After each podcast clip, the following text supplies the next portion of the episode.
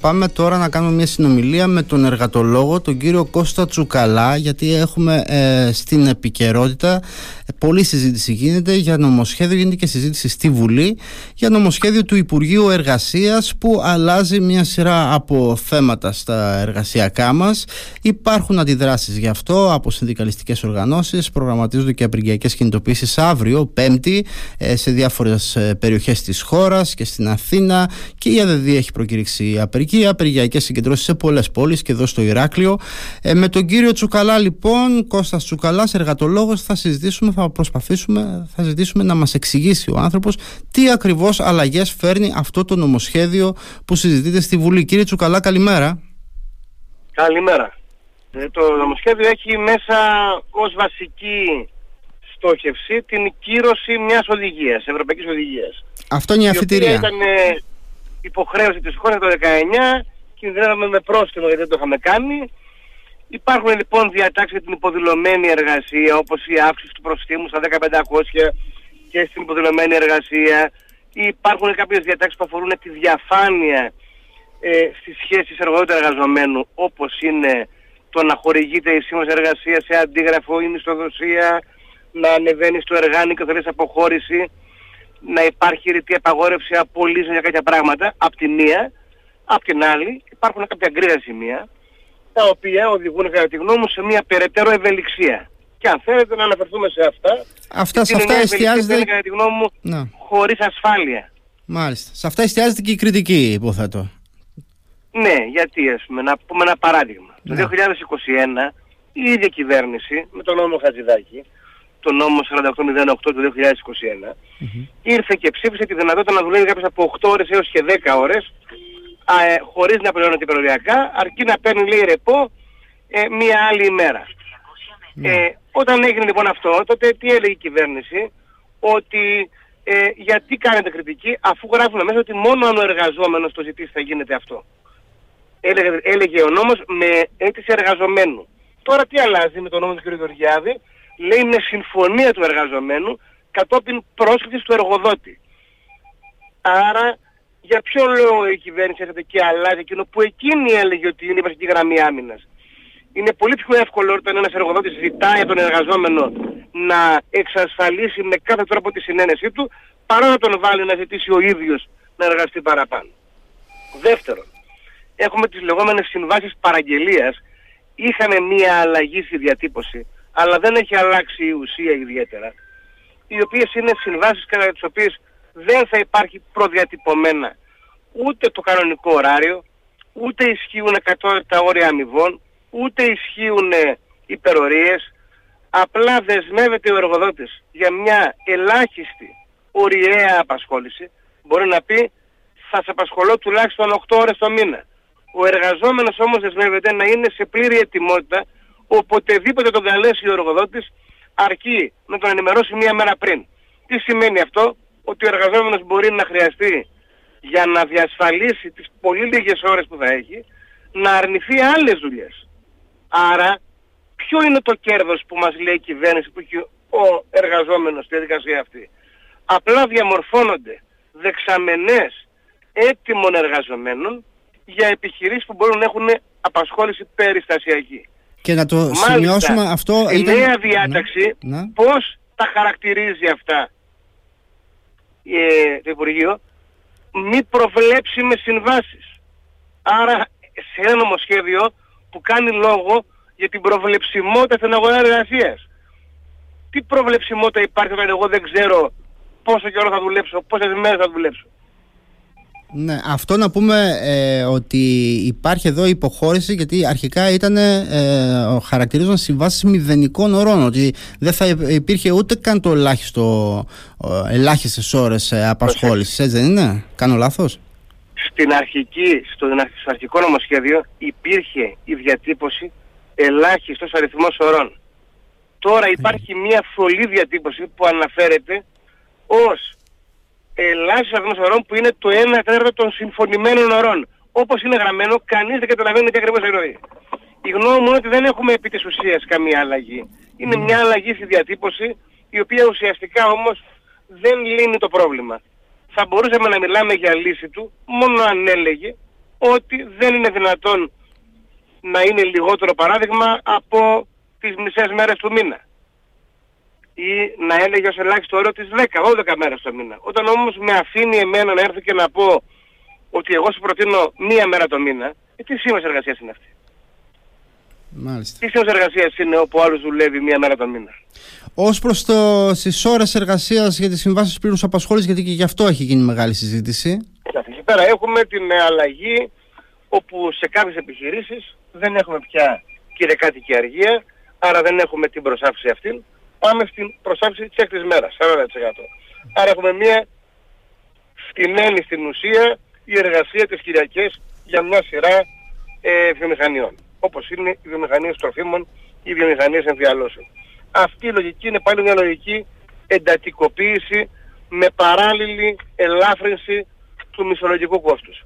Μια λογική δηλαδή ότι πρέπει να φτηνίνει η εργασία διότι αυτό θα οδηγήσει ε, σε παραπάνω επενδύσεις. Αυτή η λογική δεν έχει ε, επιβεβαιωθεί παγκοσμίως ως μια πρακτική η οποία φέρνει αποτέλεσμα. Είναι τα λεγόμενα triple down economics. Δεν πέτυχαν. Σήμερα και οι χώρες οι οποίες πρωτοεισήχθησαν δεν τα εφαρμόζουν. Έχουν πάει σε μια άλλη λογική, πιο επεκτατική, ότι η ενίσχυση του εισοδήματος ε, δημιουργεί συνθήκες αναθέρμανσης της οικονομίας και δεν μπορούμε να κοιτάζουμε μόνο την κερδοφορία ως μια διαδικασία που θα έρθει μόνο και μόνο από το να φτηνίνει το μισθολογικό κόστος. Έχουμε για παράδειγμα την εξάμεινο δοκιμαστική περίοδο. Τι λέει εκεί η κυβέρνηση, α λέει πρώτη φορά θα μπορεί να πάει ο εργαζόμενος και να ζητήσει να γίνει κανονική η εργασίας του. Μα δεν υποχρεώνει όμως τον εργοδότη, απλά μπορεί να το ζητήσει. Ανάποδα, ο εργοδότης τώρα τι μπορεί να κάνει, θα σου λέει, α, πώς μπορώ να ξέρω ότι αν αλλάξω γνώμη στο εξάμενο και απολύσω κάποιον, δεν θα μπορεί αυτός εύκολα να μου ακυρώσει δικαστικά την απόλυση, θα βαφτίζω κάθε νέα σύμβαση εξάμεινη δοκιμαστική περίοδο.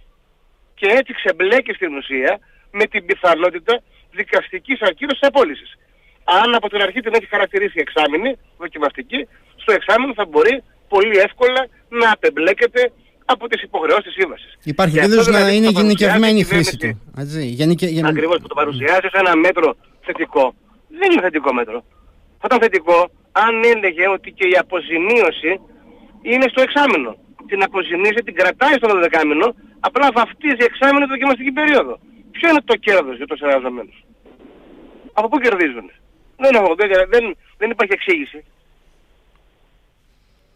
Αυτά είναι τώρα, τα δύο σημεία είναι αυτά. Τα υπόλοιπα πράγματι είναι ουδέτερα, ουδέτερες αλλαγές. Η επέκταση του, του, η δυνατότητα που δίνεται να, έχει, να απασχολείται κάποιος σε δύο εργοδότες και αυτό νομίζω ότι είναι ψηλά αυτό, τουλάχιστον. Αυτό, αυτό, αυτό ίσχυε. Αυτό ίσχυε ακριβώς όπως είναι.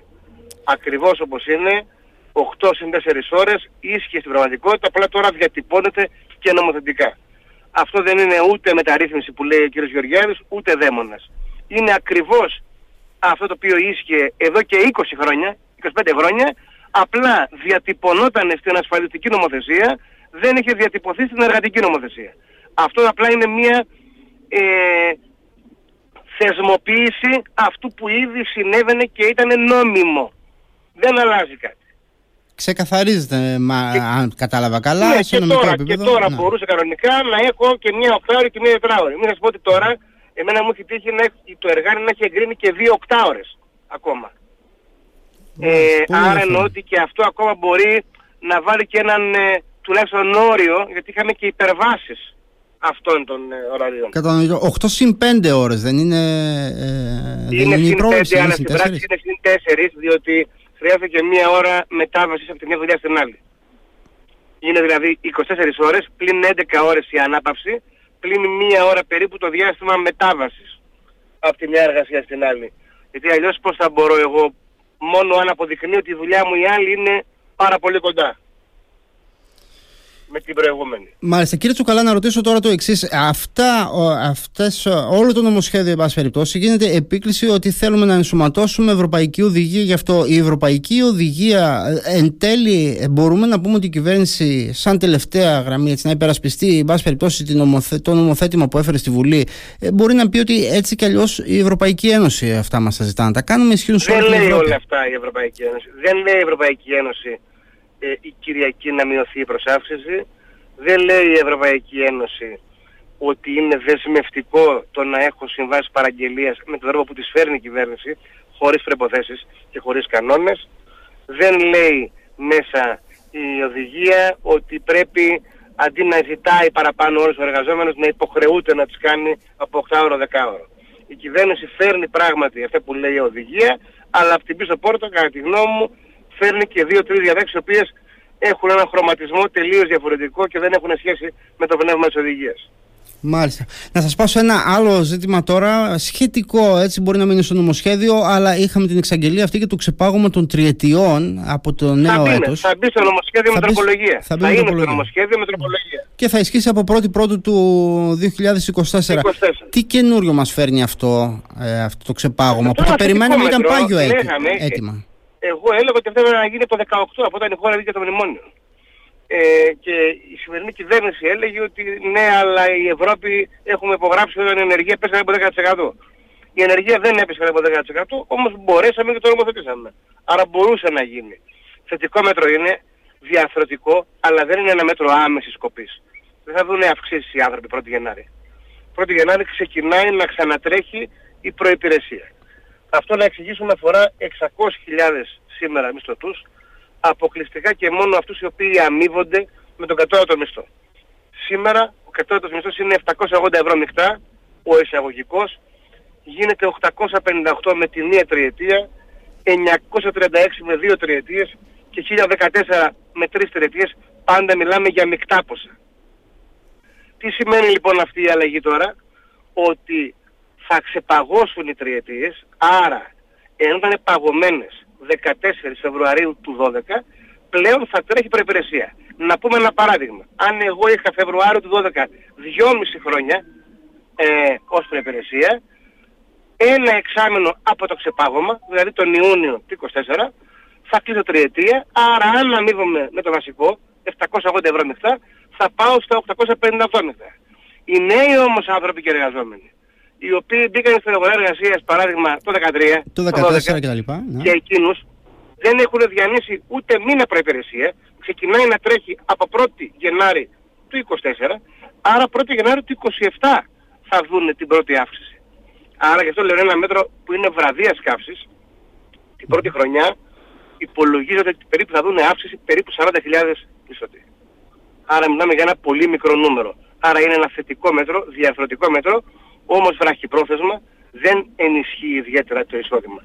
Έπρεπε να γίνει και ήταν άδικο, αλλά χρειάζονται και πάρα πολλά άλλα μέτρα για να ενισχυθεί το εισόδημα του κόσμου της εργασίας, αν θέλουμε να μιλάμε για μια ισορροπημένη ανάπτυξη και όχι για μια ανάπτυξη όπου συνεχώς διευρύνονται οι ανισότητες μεταξύ των κερδών των επιχειρήσεων και των καθυλωμένων πραγματικών αποδοχών των εργαζομένων, αλλά ακόμα και μεταξύ των κερδών των ίδιων των επιχειρήσεων. Δεν είναι όλες οι επιχειρήσεις κερδοφόρες βλέπουμε κάποιες οι οποίες έχουν πάρα πολύ μεγάλα κέρδη, κάποιες άλλες κυρίως μικρομεσαίες που είναι πάρα πολύ πιεσμένες, δεν έχουν κίνητρα, δεν έχουν μέρημνα, δεν έχουν αρρωγή και κινδυνεύουν πάρα πολύ συχνά ακόμα και με Μα κύριε Ζουκαλά, και να κλείσουμε με αυτό, το ερώτημα ήταν ότι, ε, είναι, ότι υπάρχει, υπήρχε αμφιβολία αν θα μπορούσαν από την 1η Ιανουαρίου να εφαρμόσουν ένα τέτοιο μέτρο αύξηση των τριετιών που να έχει και αναδρομική ισχύ και να αρχίσουν δηλαδή να δώσουν αυξήσεις ε, και σε νεότερους εργαζόμενους, σε ανθρώπους που άρχισαν να μπήκαν στον εργασιακό βίο μετά το 2012. Ε, αυτό είναι η απάντηση, εν πάση περιπτώσει, στο επιχείρημα που είπατε εσείς ότι είναι ένα μέτρο βραδία καύσης, ότι θα μας έρθουν τα αποτελέσματα αρκετά Εγώ λέω ότι είναι θετικό, δεν είναι, δεν είναι, είναι ξεκάθαρα θετικό. Απλά δεν είναι ότι λύνει άμεσα, δεν λύνει άμεσα το προβλήματα της, ε, της αγοραστικής δύναμης που είναι μειωμένη λόγω της ακρίβειας. Κατανοητό και ξεκάθαρο και ξεκάθαρα γενικά μας διαφωτίσατε με, τε, με όσα μας είπατε και για αυτό το νομοσχέδιο για το οποίο πολύ λόγος γίνεται. Σας ευχαριστώ πάρα πολύ. Εγώ ευχαριστώ, ναι, καλά. Καλή σας μέρα. Καλημέρα.